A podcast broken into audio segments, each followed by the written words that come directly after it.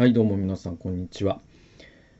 えー、今週も、勇敢陣内、えー、おお送りしていきたいと思っております。まあ、あの、体調がね、あの、良くないので、えー、あんまり、えー、面白いことも言えないと思うんですけども、まあ、普段から別にさほど面白いことは言ってませんが、えーと、なんだろう、輪をかけて、えーさほど面白いことは言えないぞという気持ちで、えー臨んでおります。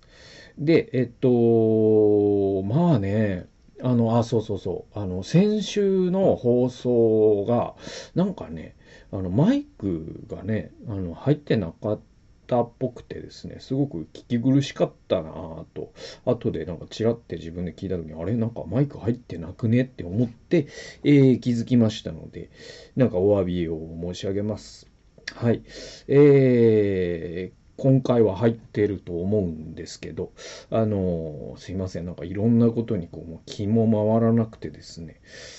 あの、申し訳ない限りでございます。で、まあ体調の話なんですけれども、まあその、プレミアム放送だったりとか、あの通常放送が復活していないのもを見てもお分かりのように、えー全然こう回復の兆しはなくてですね、えー困ってます。あの本当にね困ってますよ。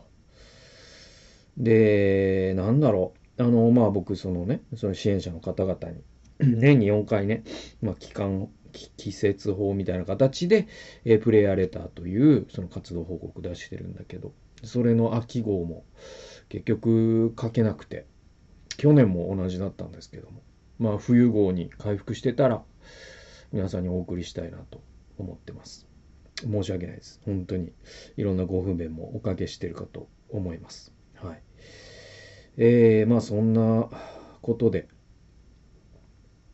結構あの苦しんでいますね。で、まあ体調の話をこう体調が悪いうちにしかできないんで、体調良くなったらもう本当にこんな鬱の話なんて二度としたくないですから、マジで、マジでバックミラー振り返りたくねえからっていうね、なんだろう、こう、悪夢がさ、終わってたのに悪夢をバックミラーで振りたいか帰りたくねえわっていう気持ちってあって。だからまあ忘れるの早いんだよね。鬱に関しては。わその僕治る時は嘘みたいに。今日この日から治ったっていうのが分かるぐらいは治りますから。多分だからその脳のさなんかこう代謝のスイッチが多分行き地みたいのがあるんでしょうね。でカチッて治った時はあなんか昨日までなんなんか長い本当に長い悪夢よ。悪夢が終わったなって感じなのね。でその治った後にさもうさそんな悪夢のこと振り返りたくもねえからマジで話したくないんですよね。だからその今悪夢の中にいるうちに話せるっていうのがこのうつのその地獄巡りの旅日記っていうか奥の細道ですから。ちょっとこういう時しか多分話さないんで話したいと思います多少。まあ毎週。生存確認も含めてですね。あのこの話うつの話はちょっとね。うつの時じゃないとできないんでやりたいかなと。でなまあねその結構ねまあちょっとね本当にいろいろ考えててこれはあの一回病院はもう何回も行ってるっていうかその本格的にねうつで2年間ねやった時は通院もしましたし薬も飲みましたしでも効かなかったんだよね僕はね。そのえっと S え？SSRI でよかったのかな。あのプロザックとか。そういうやつが全然僕体質に合わなくて。ただただこう頭がぼーっとして体がだるくなるだけでうつ症状には何の影響もなくて1ヶ月ぐらい飲み続けたんですけどあこれ効かないねっていうことになってお医者さんも。でまあその漢方を飲んででそれも何ヶ月か飲んだんだけどあんま変わらないから。じゃあまあ本当にこう様子を見るっていうか、本当に休むってことだよねっていうことになって、お医者さんとね。で、2年過ごして何回か再発繰り返してて、そっからはあんまこう病院のお世話になってこなかったんだけど、えー、っと、一回、ちょっとなんかこの何年かを含めたことを、その、心療内科なのか精神科医なのか、特にそういう季節性のうつとか、そういうのを見てくれるところ、みんなそういう評判で分かるの分かんないですけど、ちょっとお医者さんに行こうかなと思ってて、で、あの、病院ってさ、その、これ本当なんか永遠のパラドックスだと思うんですけど、病院に行けるのは元気な人だけなんですよ。なんていうの？その、芸、あの、病院ほど体力削られる場所ってないから、だから、病院行けるのって本当元気な人だけだなって、健康診断行っても思うし、いろんな通院の旅に思うんですけど、なんか待たされて、なんか硬い椅子に座らされて、寒いロビーで待たされて、診療して、また待たされて、人混みでガヤガヤしてるし、で、音とか光が刺激になる僕みたいな人間からしたら、なんかもう今の状態で病院に行くってもうなんか死にに行くみたいな感じっていうか、あ本当に一週間ぐらい立ち上がれないぐらい疲れちゃうから、だから病院って本当元気な人しか行けないっていう、これ本当にパラドックスだなと思うんですけど、なんていうのかな。そうそうそうそうそう。あの、だから、その、太った人のさ、スーツが売ってる店あるじゃないですか。あれに行く路地がめちゃくちゃ細いみたいな話だと思うんですよね。痩せた人しか入れねえじゃねえかよ、みたいな。なんか、そんな感じっていうか。だから病院は元気な時しか行けないから、ちょっと、その、治ったら、ちょっと心療内科行って、今まあこの数年でこういうパターンでうつを繰り返していて、急にガツンになって急にガツンって治る感じで、でいて、その、やっぱ夏の疲れっていうのがやっぱり引き取りがなってるっぽくてみたいなのを、ちょっとお医者さんにお伝えすることで、もしかしたらなんかいいアイデアが生まれるかもしれないですよね。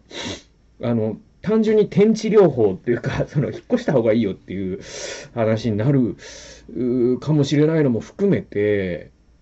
うーん、でもなんかさ、そういうのに効く漢方とかもしかしたら僕が知らないだけであるかもしれないし、なんかね、ちょっとね、これはあかんぞと、もう病院行くぞという気持ちはあるんだけど、全くこう、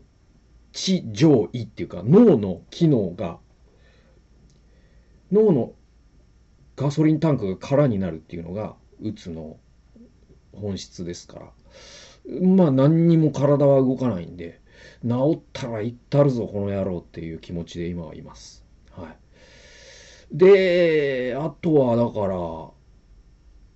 今は本当に、今週とか、だからその気候に左右されるで言うと、そのちょっといい感じかなって思ったらなんか台風が来て一気になんか体調悪くなったりとか。うわ、これちょっと涼しい日が続いて、いいな。ちょっと治るパターンが見えてきたぞ。みたいな。ことを思ってたら、翌週なんか真夏日が来てガツン体調悪くなったりとか。もうマジなんかもう、その気、気象という暴力に僕は、なんだろう。振り回されてっていうか、引っ叩かれてっていうか、えー、そんな感じで、うつがなかなか寛解しない。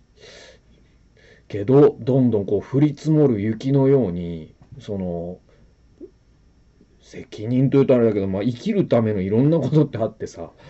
どうしてもやらないこやらなきゃいけないこととかあるんですよ。で、その、今月で言うと、僕、岡山で講演会をするとか、えー、あとはその大学で授業を2つしなきゃいけなかったりとか、で、まあ、本当にこうね、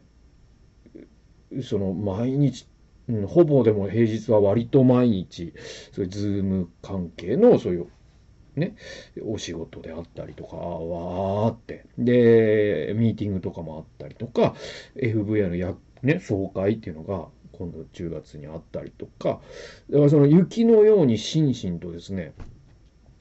やらなきゃいけない最低限のことっていうのはあるんだけど、その、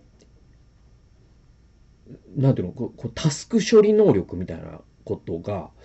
普段の20分の1とかに一気になるんですよ。だから、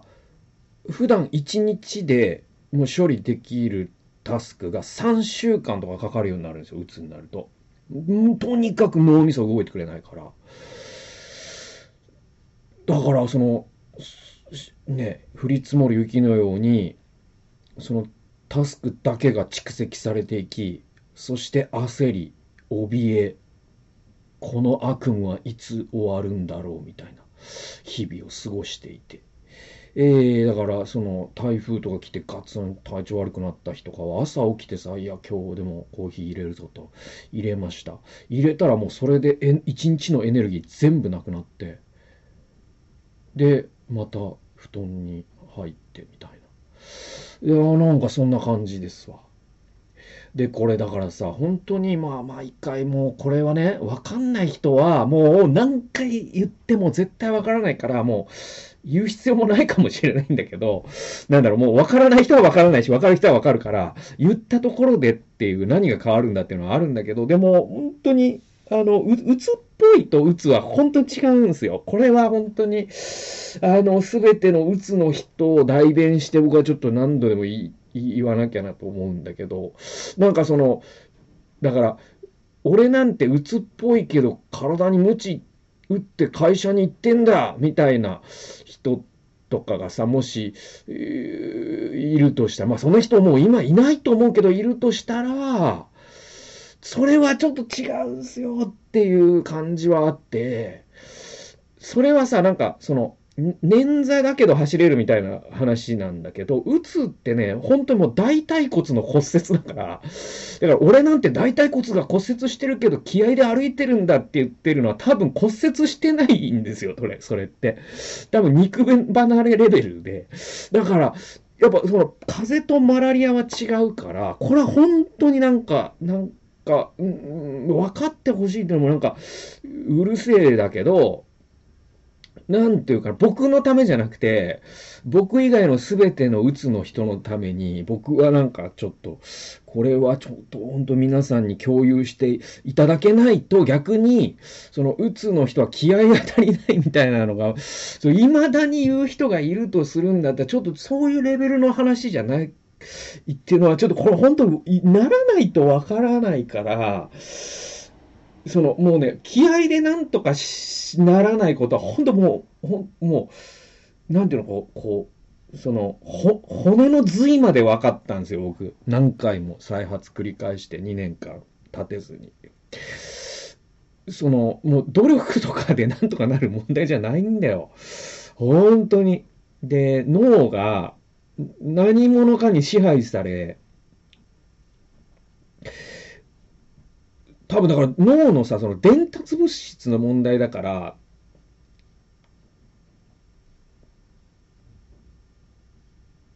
その、アクセル踏んでもエンジンかかんないんだわ。これはそうなんだわ。だから、それして辛いんですよ。本当にこう、鉛のようなものが、ずっと、ずしんと居座り、そしてそれに名前を付けるとしたら絶望という名前であり、みたいな。で、鬱になると本当にもう過去も未来も改ざんされるんで、鬱というものに人格があるとしたら、それは歴史修正主義者なんで、だから過去も全て絶望色になるし、未来も全て絶望色になるから、俺の人生にいいことなんて一つもなかったって言うんですよ。この鬱の野郎が。で、これからのお前の人生何もいいことねえからなって言うんですよ、このうつの野郎がね。だから、これはね、でも、これを、でも、ちょっと、どいといてっていうエネルギーもないから、これ僕らだから認知行動療法が僕に合わなかったっていうのはそこで、そんなエネルギーがあったら多分、うつじゃないんだよね。さっきのその大腿骨の骨折みたいな話で言うと。で、まあ、ちなみにその、いろんなうつがあるから、やっぱりその認知行動療法がバチンって合う人もいるからね、これもなんかいろいろ言えば言うほど全部間違ってくるんだけど、なんかそんな感じかな。で、僕ちょっと今日一個だけどうしても紹介したいニュースがあったんですよ。で、それともちょっと関係するんだけど、ちょっとっていうかもうだいぶ関係するんだけど、あのね、えっと、まあ、伊集院さんが、えっとね、YouTube、千原ジュニアさんの YouTube のゲストで、なんか伊集院さんと千原ジュニアの対談っていう回がめめちゃくちゃ見られてる回なんだけどそれ僕改めて今回見てね。ですごく伊集院さんの言ってたことであいいなと思ったからやっぱこの人頭いいなと思ったんだけどその伊集院さんってえっと100分で名著っていうのにね、出てるじゃないですか、NHK の。で、僕はその NHK の100分で名著は申し訳ない見、見れてない。一度も見たことがない。だけど、なんとなく番組の映像は脳内にあるんですよ。それはその伊集院さんが時々ラジオで100分で名著の話をするからで。で、去年とかはなんかカフカの話をすごくしてたんですよね。で、僕、カフカ好きだから、変身も読んでるし、城も読んでるし、あの、すごくなんか、あの、面白い作家だなと思ってた。で、伊集院さんが、そのカフカってこんなに面白いんだよ、みたいなのを深夜ラジオでも言ってたのを覚えてる。で、千原ジュニアさんに、その、伊集院さん、なん、どうやって勉強してんですかみたいなこと言われた時に、あ僕は、その仕事、まあ、その伊集院さんって中卒でね、その高校も中退してて、で、ね、教養なんて自分にはないとおっしゃってる自分では。まあ僕からしたらもう教養モンスターだし、僕よりも知識あると思いますよ、伊集院さん多分。で、だから、まあまあそんな謙遜されて言うんだけど、でも僕はそういうその基礎がないっていう自覚があるから、だからその専門家の人に聞くみたいな、そういうね、仕事を意図的に入れてもらうことでインプットを続けてるっていうことを言ってて。で、それの一つが100分で名著で。で、その中で、その伊集院さんが言ってたのが、その、えっと、カフカの変身を取り上げたらしいんですよ。で、あの、有名な、そのグレゴール・ザムザですよ。えー、で、えー、会計士をしている。で、妹と両親と、両親だったかな？両親が確か病気とかね。だから、その彼が会計士かなんかをしている仕事で、その一家は食っててみたいな。で、そのある日起きると虫になってたみたいな話ですよね。で、だから不条理小説の代表作なんだけど、えっと、これがすごく、その、伊集院さんなんか読まずに100分で名著に臨むらしいんですけど、で、話を聞いてから読むんだったかな、確か。で、その時にそのカフカ研究をしていると兄弟だかの先生に聞いたんですって。なんか虫になってたちょっと正直わかんないっすって 伊集院さん言った。で、そしたら、その兄弟の先生がね、実はこんな根本的な質問っていうのは、学生とか研究者仲間から出てこないんですって。なんかこう、下手に頭いい人って、その、基本的な質問をするのが恥ずかしいから、その、知ったかぶりじゃないですけど、もっと高度な、ドイツ語のね、語源がなんとかとか、そういう質問はありだけど、なんで虫なんすか？みたいな質問は来ないと。だけど、伊集院さんはできるじゃないですか。で、そうしたら、あ、なるほど、その質問、いい質問ですって、ちなみに。まず、まずいい質問ですと。で、その先生がおっしゃったのが、その、カフカのその変身の最初のある朝、私は、えー、グレゴール・ザムザが起きると虫になっていたっていう、その虫っていう単語がドイツ語では2種類あるんですって。で、液中っていう言葉と害虫っていう2つの単語がドイツ語には虫を表す2つの単語があると。で、カフカの変身の虫っていうのは害虫の方の虫なんですね、ドイツ語で。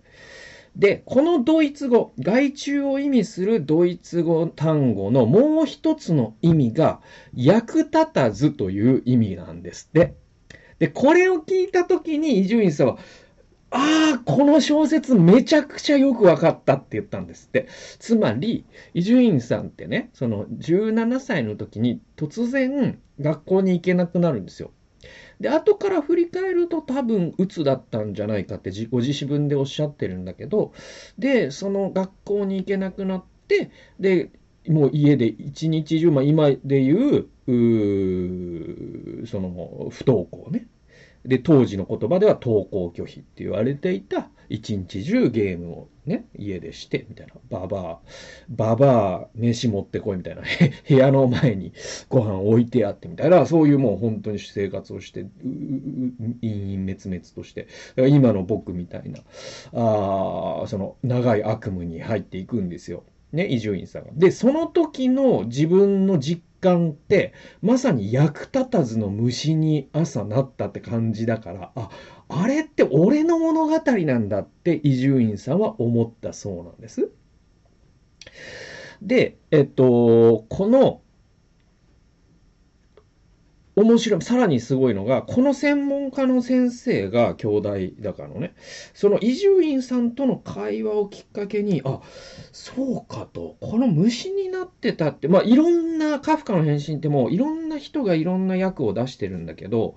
ね、日本語訳の種類だけでもいっぱいあるんですよ、今までにね。えー、なんだけど、その全部虫っていうのは同じだったんですよ。だけど、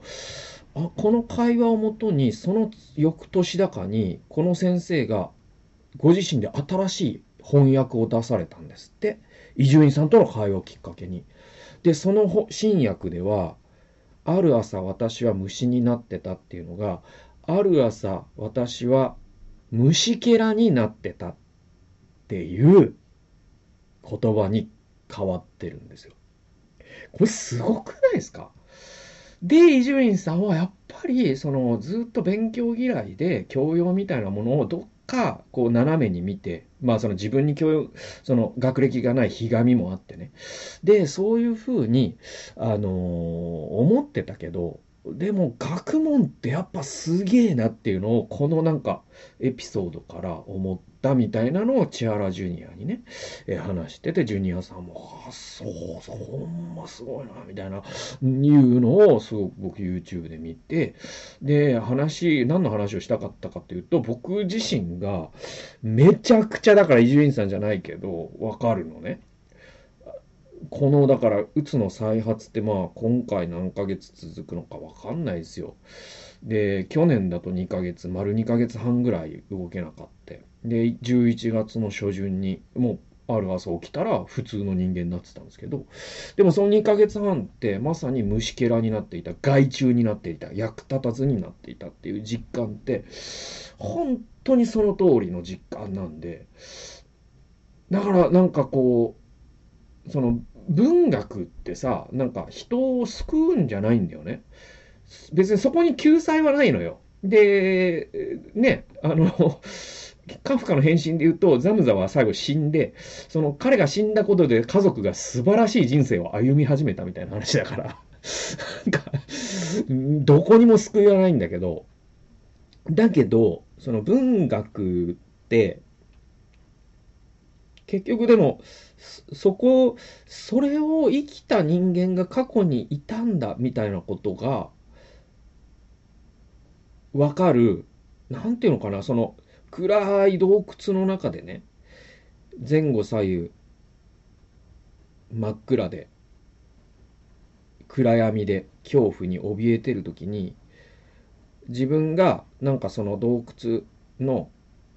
でもお腹も空いて、ああ、自分は餓死するんだろうなと思ってる時に、洞窟でその壁をコンコンって殴ったら、どっからともなく、コンコンっていう音がこだました時に、それは自分のコンコンじゃなくて、誰かのコンコンだと分かった時に、その人と一生、まあ、この後死ぬんだろうなとも思ってるけど、その人の顔も多分見ないんだろうなと思ってるけど、でも、それが聞こえた後と聞こえる前とでは、何かが違うじゃないですか。それがなんか文学なのかなとか。っていうことを、なんかすごく、まあ普段だったら、ね、あの、ジュニアと伊集院さんの会話を聞いても、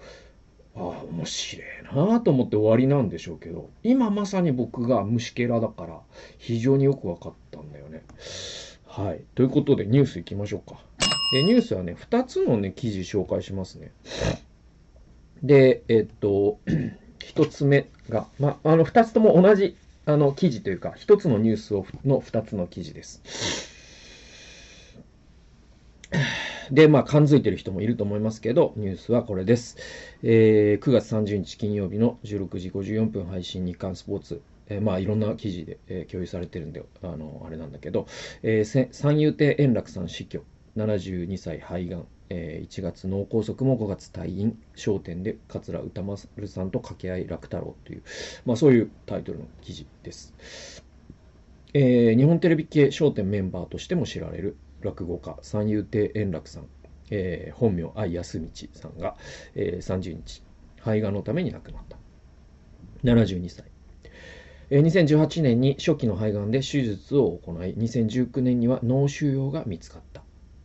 今年1月には脳梗塞を発症し5月に退院、えー、8月には講座復帰も果たした。しかし同下旬に肺炎で入院。し帰らぬ人となった、えー、晩年は病との戦いだったが最後まで講座への意欲を持ち続けていた、えー、脳梗塞でリハビリ中だった円楽さんは8月12日国立演芸場の8月中席で、えー、203日ぶりに講座復帰した。みっともなくてもいい。死ぬまでやりますと宣言し、大きな拍手を受けた。えー、中席、これ中席って読むの？ごめんなさいね。えー、間違えてた。には、えー、4日出演し、えー、同日、同20日の千秋楽が最後の講座となった。この時は車椅子でハンドマイクを使っており、声もかすれ気味で、この2、3日ぜいぜいヒーヒー言ってる。肺炎ではないが、肺に水が溜まっていると話していた。千秋楽から1週間後には入院が発表された。最後となった講座では、えー、長考一席ができるようになったらという欲もあると話していたように、再度の復帰を、えー、信じていた。健康には人一倍気を使っていた。以前はヘビースモーカーだったが、えー、2009年に師匠の、えー、5代目三遊亭円楽さんが肺がんで亡くなった後、禁煙し、定期的に健康診断も受けていた。えー、2018年に肺がんが見つかったのも健康診断だった。何よりも講座を始め、えー、仕事を大切にしていた。肺がん手術の時は1週間の入院で講座に復帰復帰した。えー、焦点の収録がない週に手術予定を組み、同番組は休まなかった。脳腫瘍と診断されたのは2019年。同7月18日から入院し、放射線治療やステロイド投与などを受けた。8月11日には、えー、東京国立演芸場、えー、中席の鳥で仕事復帰したが、病院から楽屋入りをしていた。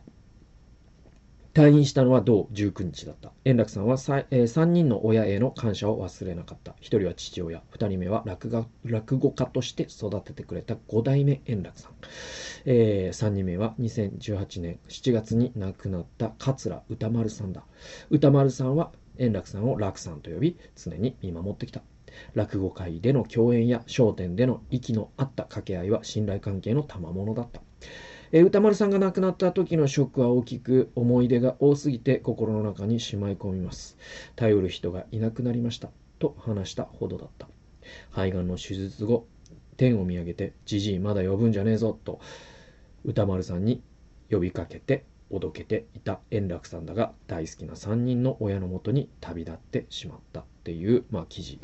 ですね。で、まあまあ僕は、その、え、ー、と、正直、その、円楽さん自身に、その、そこまでこう、思い入れがあったわけではなくて、あの、焦点って多分、人生で5回も見てないっていうか、しかも最後に見たのは20年前ぐらいみたいな感じなんで、あの申し訳ない中、その焦点あるあるみたいのが全然わからない人間で、だから、歌丸さんとの掛け合いとかの、まあ、んまピンときてないんだけど、えっと、だけど、なんでこのニュースを取り上げるかというと、僕にとっては、その、円楽さんって、円楽さん、三遊亭円楽、六代目三遊亭円楽でも、笑点のメンバーでも、歌丸さんと掛け合いでもなくて、何よりも僕にとっては伊集院光の師匠なんです。で、僕の円楽情報っていうのは、伊集院さんを通してが9割なんですよ。だから、伊集院さんを僕が知ることがなければ、円楽さんを知ることはおそらくなかったであろうという、そういう人なんです。で、その、で、その伊集院さんが時々円楽さんの話をラジオとかでされるんですよ。で、その時の、その、なんとも言えない、その、愛憎入り混じる、えっ、ー、とね、憎はないですよ。まあ、愛ですよ。だけど、な、その、まっすぐではないんですよ。まっすぐではいられない事情もあるんですよ。屈折してるんですよ。で、それは伊集院さんが、えっと、17歳の時に、三遊亭落第というですね、えー、名前で、えー、三遊亭円楽さんの、ま、あの、当時の楽太郎さんですね。当時の三遊亭楽太郎さんの弟子入りをするんですよ。で、7年ぐらいでいいのかな、あの、彼の弟子として、その落語の稽古を受けて、で、講座にも上がり、真打ちになったんじゃないかな？んか、なんかね、すごいこの一座っていうのがすごいなんか簡単に真打ちを上げすぎた時期があったみたいで、で、なんかそうそういう前座も務めてとかやってて、で、伊集院さんの場合すごくキャリアが屈折してて、二十歳ぐらいの時に、その落第という名前で落語をやりながら、師匠にも隠してラジオに出始めるんですよ。伊集院光という芸名で。で、謎の、なんか、もう本当に彗星のように現れた謎の人物として、その伊集院光という、まあ、そのラジオの芸名でラジオをやり始め、それがヒットしちゃって、オールナイトニッポンとかもやり始めちゃうんですよ。それで、ずっと師匠に隠してるんだけど、それが、その二十何歳の時にバレちゃうんですよ。その円楽さんに。で、それバレた時は、その当時の楽太郎さん、お前、あれだな。うん。まあまあまあ、頑張れや、みたいな感じで、まあすごくね、すごくこう、おおらかな方だから、えっと、応援とまでは言わないけど、その、お叱りっていう、まあ、面と向かったお叱りはなかったんですって。だけど、その後が大変で、五代目円楽ね。だからその商店の、その昭和の時代の司会をなさってた、あの円楽さんいるじゃないですか。あの円楽さんが当時の楽太郎さんを呼びつけて、そしてお前んとこの落第なんだけど、なんか深夜ラジオとかやってるらしいなと。お前のと、お前は弟子の管理もできてないのかっていうのですごく、まあ、怒られたらしいんですね。で、それを、その、他の弟子伝いに伊集院さんは聞くんですよ。それで、やっぱりもう師匠に迷惑をかけるんだったら、やっぱりもう続けられないっていうんで、落第を捨てるんです。つまりもう、もう本当にあの、お世話になりましたと。で、まあ、あの、伊集院光としてこれからやっていきます。本当にご迷惑かけて申し訳ありませんでしたっていう形で筋を通して。で、その時に円楽さんは、まあ当時の楽太郎さんは、落第、当時の落第、そして伊集院、今は伊集院光さんに、あの、分かったと。お前の気持ち分かったよと。で、でも、おお前が俺を尊敬してる間は、俺のこと師匠って呼んでいいぞって言うんですよね。で、そういう、そしてまた多分他の弟子から何言われたかわからないしさ、落語会からも、本当にこう、ね、お前もう落語会にいないのになんか何やってんのみたいな、そういうこう異端児として扱われて、で、すごく嫌な思いもしたこともあるかもしれない。だけど、伊集院さんはずっと円楽さん、つまり楽太郎師匠には感謝しかないんですよ。で、その屈折してるんだけれども、まっすぐな尊敬の思いとか、畏敬の念とか、そういったものが伊集院さんのラジオから、すごく僕は毎回こう、円楽師匠のその不倫の時もね、あの、ラジオで話していいかって筋通しに楽屋まで行くんですよ。で、もう何を、もうこ、行きづれはと思いながら何を、なんか手土産は一応持っていこうかっ、つって。で、なんだろうな、うん、もなか芸がないな、とか。あ、そうだ、プリン、ここの辺だとすごい美味しいプリンがあるって言って買った後に、プリン、不倫？プリンと不倫をかけ、あ、ダメだっつって、それやめたりとか、なんかそのエピソードとかもあるんですよ。とかね。で、で、その楽屋にね、師匠あの、まあ朝のラジオ番組とかやらせてもらってね、やっぱこれを振れずに行くわけにはいかないので、本当に失礼な形になるかもしれないけど、ラジオで喋らせてもらいますっていう、もう何回も練習して、それを、その、本当に怖いんですよね、やっぱね、師匠はね。で、コンコンって言ったら、えー、円楽さんが、伊集院さん口を開く前に、おおお前か、っつって、あのー、なんつったかな、なんか、伸び伸び喋れよって言われたんですって。だからもうそういうのとか、本当にね、なんかね、なんだろう、その伊集院さんの、だから僕、この、その、え、えっと、円楽さんの病気が悪いことも、僕はその伊集院さんのラジオでずっと知ってたから、まあこのニュースを聞いた時に、あ、まあまあまあ、その時が来たかとは思ったんだけど、なんか、じんわり、その、1時間ぐらいした時に、このニュースをネットニュースで読んでから、で、うつでさ、部屋暗くしてさ、ずっと言ったら僕、伊集院さんの過去のラジオを聞くしかできないんですよ、今回のうつ。なんか、ゲームですら脳の負荷が高くて、光が刺激になっちゃうから。だから部屋暗くしてラジオ聞いてるのね。で、まあ、このネットニュースが入ってきて、で、1時間ぐらいした時に、伊集院さん何を思ってるかなって思ったら涙が止まらなくなったんですよ、この回。で、えー、次のニュースね。次のニュースが、だから、えー、9月3、同じ9月30日の、えー、こういうニュースです。伊集院さん、師匠、三遊亭円楽さんをツイート。師匠に拾っていただき、人間にしてもらいましたっていうニュース。えー、肺がんのために亡くなったことが発表された。三遊亭円楽さん。突然の訃報に、三遊亭円楽さんの弟子、伊集院光さんが追悼のコメントを発表しました。で、これが伊集院さんのコメントなんですけど、17歳の時に学校にも行かずフラフラしていた自分に師匠に拾っていただき人間にしてもらいました。その後僕は古典落語の道を諦め、紆余曲折あったものの、お前が俺を尊敬しているうちは弟子を名乗ったらいいさ、と温かい言葉をいただき、師弟関係を続けさせていただきました。ここ数年は、円楽伊集院二人会を開催するなど、夢のような時間を過ごすことができました。回復したら博多と札幌でまたやろうぜと約束していたのに、この文章を大人としてきちんとした定番の追悼の言葉で締めるべきなのでしょうが、まだ頭の中が整理できず、まとめることができません。もう少し心の中で師匠と会話をしてから、いろいろと話させてくださいと。いう伊集院さんの、まあその、当日にコメント発表してるんですよね、多分メディア向けにね。で、なんだろう。今年さ、だから、僕ほん、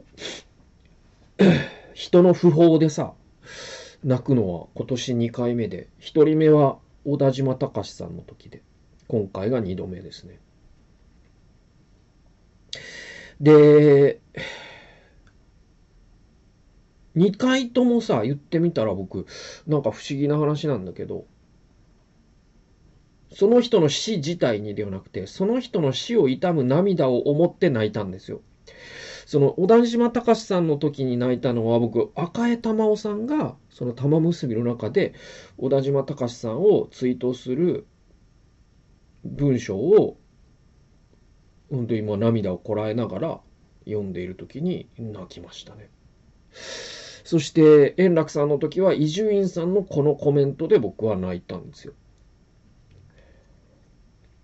で、なんだろうな。あの、僕ね、去年ね、えー、っと、去年のうつが発症する前の8、えー、っと、春ですわ。6月とかでよかったと思うんだけど、あの、まあ、伊集院さんの僕、深夜のバカ力のヘビーリスナーですから、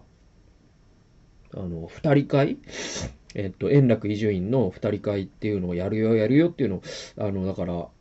もう年が明けてから結構フリートークの中で今ね、こんなあの死神っていう落語の練習してるんだけどさ、とか、師匠とこんな話をしてさ、とか、そういう伊集院さんがそのね、来たるべき二人会に備えて、本当に、まあ落語から離れてさ、30年とか経ってんじゃないか？な？確か。伊集院さん今50代半ばで、25ぐらいの時にはもうね、あの、辞めてますから。か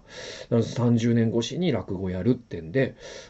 ま、まずね、その着物をね、新調したりとか、帯をどこ買う話とか、で、フリートークでそういう話が増えてきて、で、いよいよやるよってなった時に、えっ、と、これこれこの日の、えっ、と、朝、えー、10時にチケットがオンラインで販売開始になりますっていうのを告知してたんですよね。伊集院さんが深夜のラジオで。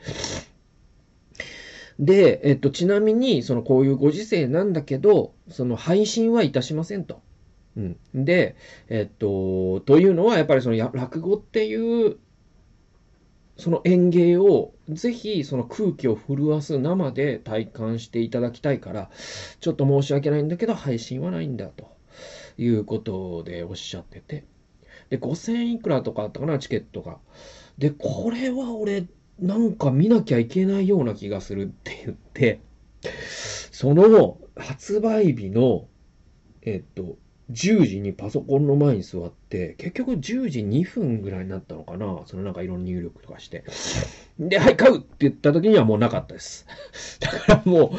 う、もう秒、なんかね、あの、僕はもう2、3分とか5分ぐらいのラグがあったから、やっぱ5分じゃ無理かって思ったけど、あれ、5分どころじゃない、なんか秒だったみたいね。もう2、3秒でなかったみたい。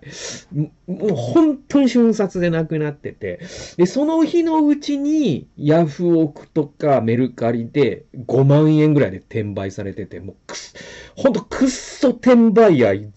生許さねえかなと思ったけど、結局僕見れなくって、それが本当に後悔しててさ。で、その二人会ね、その昼の部と夜の部があって、あの、すいませんね、ちょっと。あのね、あの、うつで、あの、気力が、ちょっと、あんまりなんかないから、あの、こういう間が時々できてしまって申し訳ないんだけど。えっと、あのね、その昼の部と夜の部があってね、その前座がすごくて、昼の部がナイツで、えー、どっちかどっちか忘れたけど、えー、夜の部が爆笑の問題かな。だからどっち、うん、あの、だから前座にナイツとか前座に爆笑問題ですよ。で、伊集院さんが30年ぶりに落語するんですよ。で、行かない意味がわかんないと思って。でも行けなくて。で、なんかもう、あれ、会場すごかったらしいね。だから、本当にこう、あの、伊集院さんの朝の番組のパートナーのアナウンサーとかずらっと並んでて、で、上田晋也さんとかも会場にいたらしいし、多分もっと本当に、まあ、有田さんもいたかもしれないし、だから伊集院さんっても本当に芸能人の、なんていうかな、まあ、特に芸人さんの、もう伊集院さんにお世話になったっていう他事務所の芸人が本当に中堅どころでもいっぱいいるんですよね。だから、そういう方々もいたんだろうなとも思うし、別にまあそういうね、客席でそういう人を見れたから嬉しいではないですけど、なんていうのかな、その、ただものではない、その、イベントだったことは間違いない。伝説の一日だった。僕にとっての伝説の一日は、あの、吉本の110周年じゃなくて、僕にとっては伊集院さんと楽太郎の二人会こそが伝説の一日なんだけどね。で、あ、それ、あれ1年前、本当に見ときゃよかったなっていう思いもあって、そしてこの伊集院さんのコメントを読んだ時に、なんか涙止まらなくなったね。で、その次の日、土曜日なんか台風来たのもあって、すっげえ調子悪くなって、なんか、なんかもう悲しいやら、苦しいやら、辛いやらの日々、なんか日だったけど、でも、なんだろうな、その、そうそうそう、僕はすごく、この、えっと、伊集院さんの、まあなんていうか、このニュースは僕にとっては、円楽さんの死っていうニュースであると同時に、それよりも大きなのは、大きな僕にとってのニュースは、伊集院さんのお師匠さんが亡くなったというニュースで。で、当然その、深夜のバカ力の生放送の、えっと、だから今週の月曜の回も僕聞いてね、伊集院さんが何をおっしゃるんだろうと。で、まあ、この話もなさってて。で、やっぱ本当にすごいなと思うのは、あの、まあ、深夜の番組だし、ね、あの聞いてる人も本当にかつての自分のような学校に行けない中高生も聞いてるかもしれないと思うから本当にこう終始、え、それを笑いに変えながらでもその師匠への敬愛っていうのは伝わってくるそういう素晴らしい話をなさってました。で、なんだろう、あの、伊集院さんのね、そのラジオの過去回で、あの、円楽、だから五代目円楽師匠ね、だから、今回の円楽さんの師匠ですわ。のお葬式に行った話っていうのがあって、それもすごくいい話でさ。で、その時も言ってたけど、なんか伊集院さんって本当に人の葬式がもう本当に苦手なんですって。で、それはどう振る舞っていいかもわからないっていうのもあるし、えっ、ー、と、何より、なんかその悲しみを表すことが僕にはできないっていうんですよね。で、それがすごくよくわかるんですよ。だから、人とタイミングがずれちゃうっていうんですよね。で、で、今も多分伊集院さんはどう悲しんでいいかわからない時期で、で、それが本当にいつ訪れるのかわからないんだけど、これはもう憶測でしかないからね、僕は伊集院さんではないから。だけども、すごく、その、そう、まあ、ここにね、伊集院さんのコメントにあるように、師匠と心の中で思い切り会話をした後に悲しみが訪れるっていう、そういう時なのかなというふうに思います。で、それを僕ね、ちょっと、ごめんね、こんなに長く話してて。あの、なんだろう、まあ、週に1回だから、あの、このリスナーの方とつながれる週に1回の、この、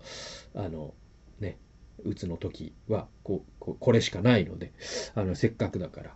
あの今日はこの後寝ますからあの、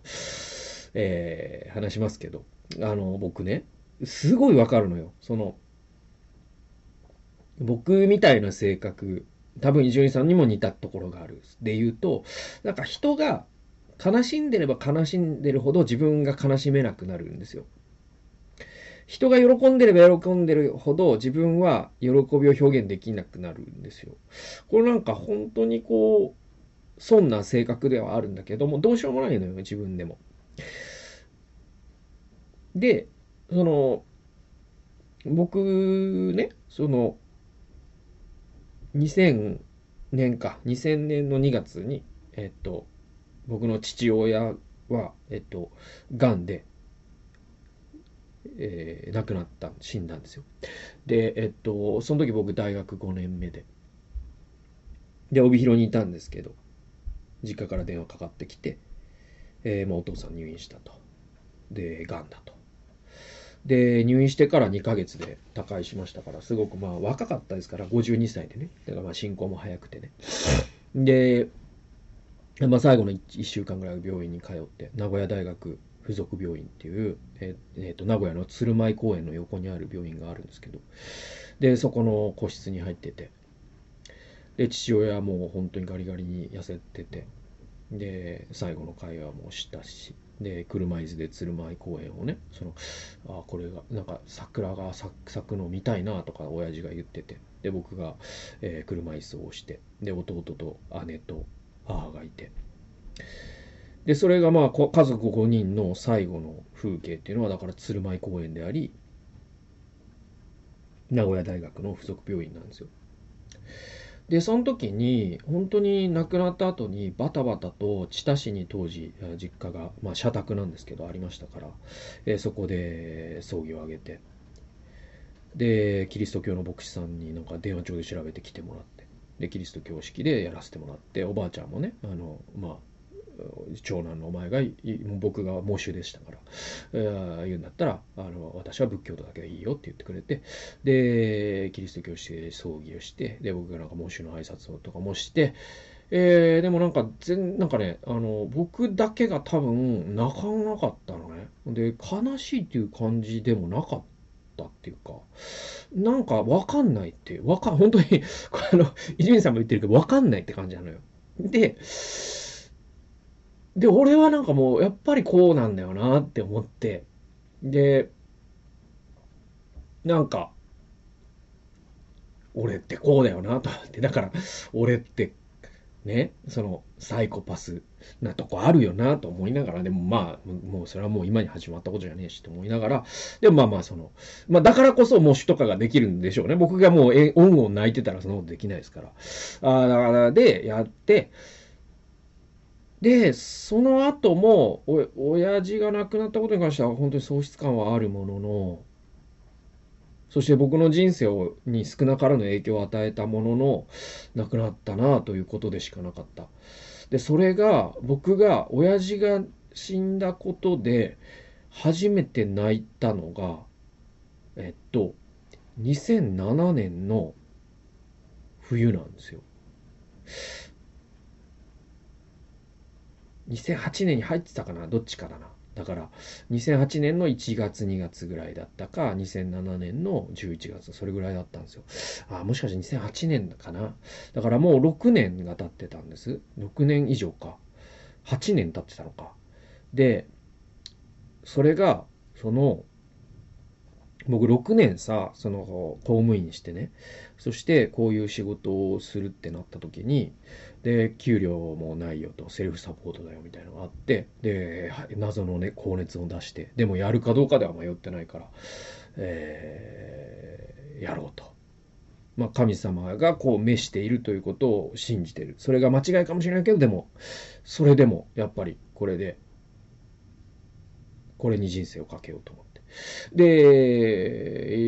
えー、その、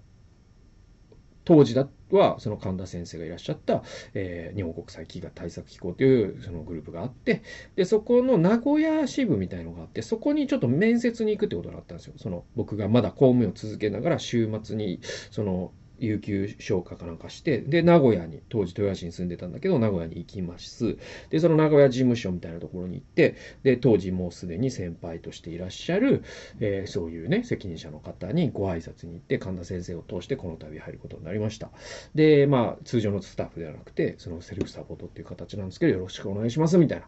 で、そんなことを言って、で、ついては、まあ、東京の事務所にまずは行かせてください、神田先生のね、弟子入りをしますから、みたいな。で、そんな挨拶をして。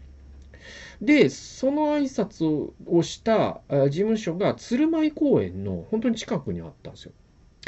で、そのね、なんかね、面接を待つ時なのか、面接の後だったか忘れたけど、なんかポンと時間ができたんですよね。で、鶴舞公園によって、地下鉄から歩いていく途中にあるから、鶴舞公園によって、なんか噴水のそばにベンチがあって、そこに腰掛けたんです。そしたら、そこから、その、明大病院の窓が、建物が、ビルが見えるんですよ。その公園越しにっていうか、公園の桜越しにっていうかね。で、あ、あの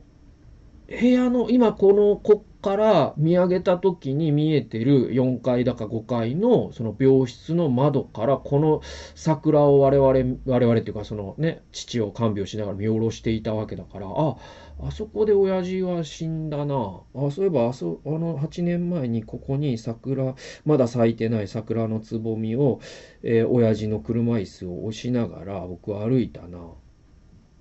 あの時の親父は軽かったな、みたいな。で、そんなことを思ってたら、急に本当にこう8年越しで初めて涙が止まらなくなって、その時に初めて親父が死んだということを受け入れたんですよ、僕は多分。そして泣いたんですよ、悲しくて。8年かかったんですよ。で、その涙が止まらない、そして親父が死んだんだという、なんか8年の時差で悲しみが遅れてきたんですね。で、8年経って初めて親父が死んだということを僕は悲しんで泣いたんですよ。で、なんか人もね、歩いてるから、あんまなんかこう、ね、号泣しても怪しまれるから、ちょっとこう、なんか、あの、頭痛いみたいな仕草をしながら、中では号泣してるみたいな。で、で、泣きながら、これもなんか変な話、その超常現象とかね、そういうんでもないし、なんていうの、なんかお前クリスチャンとして大丈夫かと言われても、なんかほんとごめんなさいって思うんだけど、なんか、お、親父が、その斜め上の空中から僕を見てるように感じたのね。で、なんか、わかんないよ。これはだから本当に、な別に言い訳するつもりもないし、なんかスピリチュアルなことを言おうとしてると思われても困るんだけど、えっと、その時にその親父が、今泣いてる時に親父が自分を見てて、上から。で、あ、そうか。お前はそういう風に生きるのかって言ってくれたんですよ。言ってくれたっていうか、そういう声が聞こえたっていうか、そう言ってるんじゃないかと思ったのか、そういう思い、そういうお、親父の声でそういう、それが再生されたんですよ、僕の中で。それはつまり6年間、公務員して、お前はそういうふうに生きるということを決めたんだなっていうのを、それは否定するでも肯定するでもなく、いやでも、否定はしてないっていうか、お前は選んだんだなと。まあ、頑張れよじゃないですけど、言ってもらったような気がして。で、また、それでまた涙が止まらなくなって。で、それはその6年間お前は社会人として頑張ったなっていう、なんか反抗をしてもらったような気持ちでもあり、その新たな、その組織に属さずに生きていくという門出を、その、俺はサラリーマンでね、死んだけど、えー、一、ね、で、道半ばだったけど、サラリーマン、一生サラリーマン。でもお前はそっから組織ではない道を歩むんだな。俺には知らない道だけど、頑張れよじゃないですけど。なんか、そうそうそう。僕の親父は、だから生きてる間は学生の僕しか知らないわけだから。なんか社会人の僕、社会人になって親父と対等な関係で話したことは僕はついぞなかったわけだから、なんかその時に、その声が聞こえた時に、また涙止まらなくなってみたいなことがあったのね。で、今回のその伊集院さんの、その、もうちょっと心の中で師匠と話してから話すとか、今はどうしていいかわからないっていう話とか、とても時間をかけて丁寧に心の整理をなさるんだろうなって思ったこととか、なんかそういったことが相まって、なんか自分の父親が死んだ時のことをすごく思い出してね、なんかオーバーラップしてね、すごくね、あの、ジーンときてね。で、いくつかの、このね、その、伊集院さんのコメントについたさ、ヤフコメが本当に僕、このヤフコメを見ながらも、なんか普段、ヤフコメってなんかクソコメが多いから、見ないようにしてるんですけど。あ、でもこのニュースだったら大丈夫だなと思って見たら、やっぱりもう本当伊集院さん愛に溢れる僕の仲間たちがみんなコメントしてるんですよ。で、ちょっと、ちょっとだけちょっともうもう57分来てるけど、読みますね。え伊集院光へ、伊集院光へ落語復帰の道筋をつけてあげようとする親心。その思いを真摯に受け止め、話術とは、への問いに進んでいた伊集院。もう少し先までこの関係を見たかったが本当に残念。伊集院さん、思いを受け止めて進むのかな。でも、期待を背負い込むのは苦手そうだしな。えー、鬱に入らなければいいといいなって。まあまあ、あの、伊集院さんね、ちょっとうつ傾向。まあ僕みたいな発症の仕方じゃないんだけど、伊集院さんは、まあな、ラジオリスナーなら知ってるんですけど、伊集院さんは時々うつの波が襲ってくる人なんですよ。だから、うつにならないといいなと。で、去年の二人会5分で完売したが本当に行きたかったと僕も同じです。えー、他にもですね、伊集院さんはある時こんなことを言っていた。自分は学歴があるわけでもない。だから例えば中学生の数式や問題も答えられないと思う。だけど誰よりも雑学知識だけは負けないように努力した。まさに円楽市長は常に時事問題を扱い、他の落語落語家とは一線を画す存在でした。焦点や寄せでも必ず誰にでも分かりやすい落語、そして何より雑学。その風刺を入れることにより笑いとそしてなるほどという落語を誰にでもわかる身近な存在にさせてもらった。えー、今度は師匠のためにも伊集院さんは円楽さんの意思を継いでほしいとかですね。えー、もち、えー、他の方、えもちろん自分の世代では円楽師匠よりも伊集院光の方が身近なので、伊集院光に対するコメントになってしまうが、彼はラジオでも自分自身がよく言っていたように、え長年実の親とは交流はないのに、円楽はおそらく目上の人間で継続的に交流していた数少ない人間だったのではないか。あれほど複雑で面倒くさい不器用で正直な人間が、円楽という極めて自然に接することのできる大人を失って、落語も数十年ぶりに再会したりして、まだまだ話したいことがたくさんあっただろうに、本当に気を落とさないでほしいとかですね。えー、他にもですね、ジャンクリスナーの人とかね、えー、円楽さんのことは子供の頃から焦点で見てきました。ここ10年くらいはジャンクを聞くようになり、伊集院さんの師匠としての、えー、話をよく聞くようになった。伊集院さんがあのような形で落語落語家を廃業したとはいえ、良い師弟関係を築かれているなと感じていた。師匠との二人会を機会があれば聞きたかった。これからもこれまでと同様に伊集院さんから師匠とのエピソードは語られていくことだろうけど、非常に寂しいね。かですね。えー、まあ本当にね、あのー、まあ本当にもう紹介したらキリがないんだけど、なんだろう、本当にね、みんなね、伊集院さんのことを、あのー、なんだろうな、愛、愛しているというか、その伊集院さんとその師匠の関係を愛しているというか、あそういうコメントに本当にずっとこれ読みながら本当泣きながら読みましたね。こういう皆さんのあ伊集院さんのファン、やっぱ伊集院さんみたいな人ってファンに恵まれるんだよね。そうそうそうそう。で、よく言うじゃないですか。なんかその、上に可愛がられて下から嫌われる人に気をつけろよっていうのがあるじゃないですか。で、伊集院さんってその逆のパターンで、上からは結構煙たがられる人なんですよね。上にもその物申すから。でも下には本当に慕われて、神のように、伊集院さんに救われたっていう芸人いっぱいいるんですよね。それ、そして面倒見が良くて、しかもそれでファミリーみたいなものを作らない、徒党、徒党を組まない。一番かっこいい人で、で、そういう人が唯一繋がってた信頼関係の上の人が一人いなくなるということの意味をだからそれ考えると、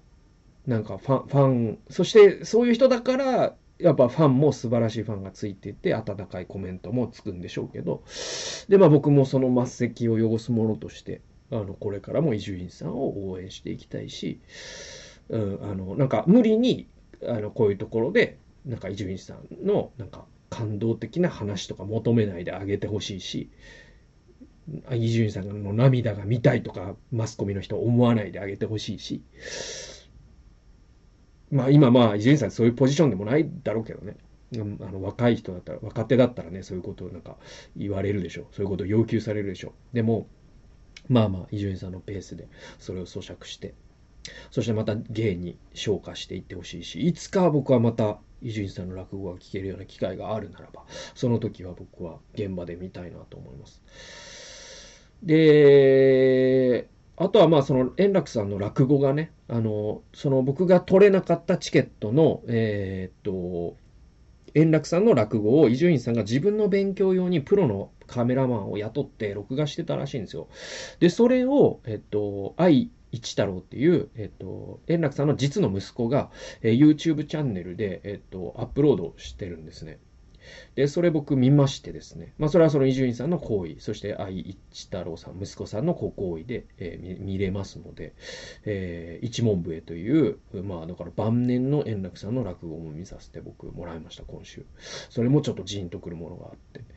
でもまあ、伊集院さんの死神、ほんと聞きたかったなっていうのはありますけどね。はい、そんな、まあ、きなんか今週は結構なんかもう、このことばっか考えてたかな。うん。そんな感じですね。はい。ということで、なんか、まあこんなことなんか誰も話す相手がいないから、僕の周りにラジオリスナーがリアルな世界には、というか、その、僕の、その、普段触れ合う範囲にラグララジオリスナーが、えー、一人もいないので、あの、あの、なんか話し相手になってくださって、ありがとうございます。イヤホン越しの皆様、カメラ越しの皆様。僕の無駄話にお付き合いくださりありがとうございました。まあ、長々と、あの、だ話を続けましたけども、来週、まあね、早く鬱が終わればいいなと、この悪夢が終わればいいなと、ひたすら今は思ってます。皆さんもどうかお体にはお気をつけください。ということで、また元気でね、あの通常放送を始められる時を楽しみにしております。ということで最後まで聞いてくださってありがとうございました。それではまた次回の勇敢陣内でお会いしましょう。さよなら。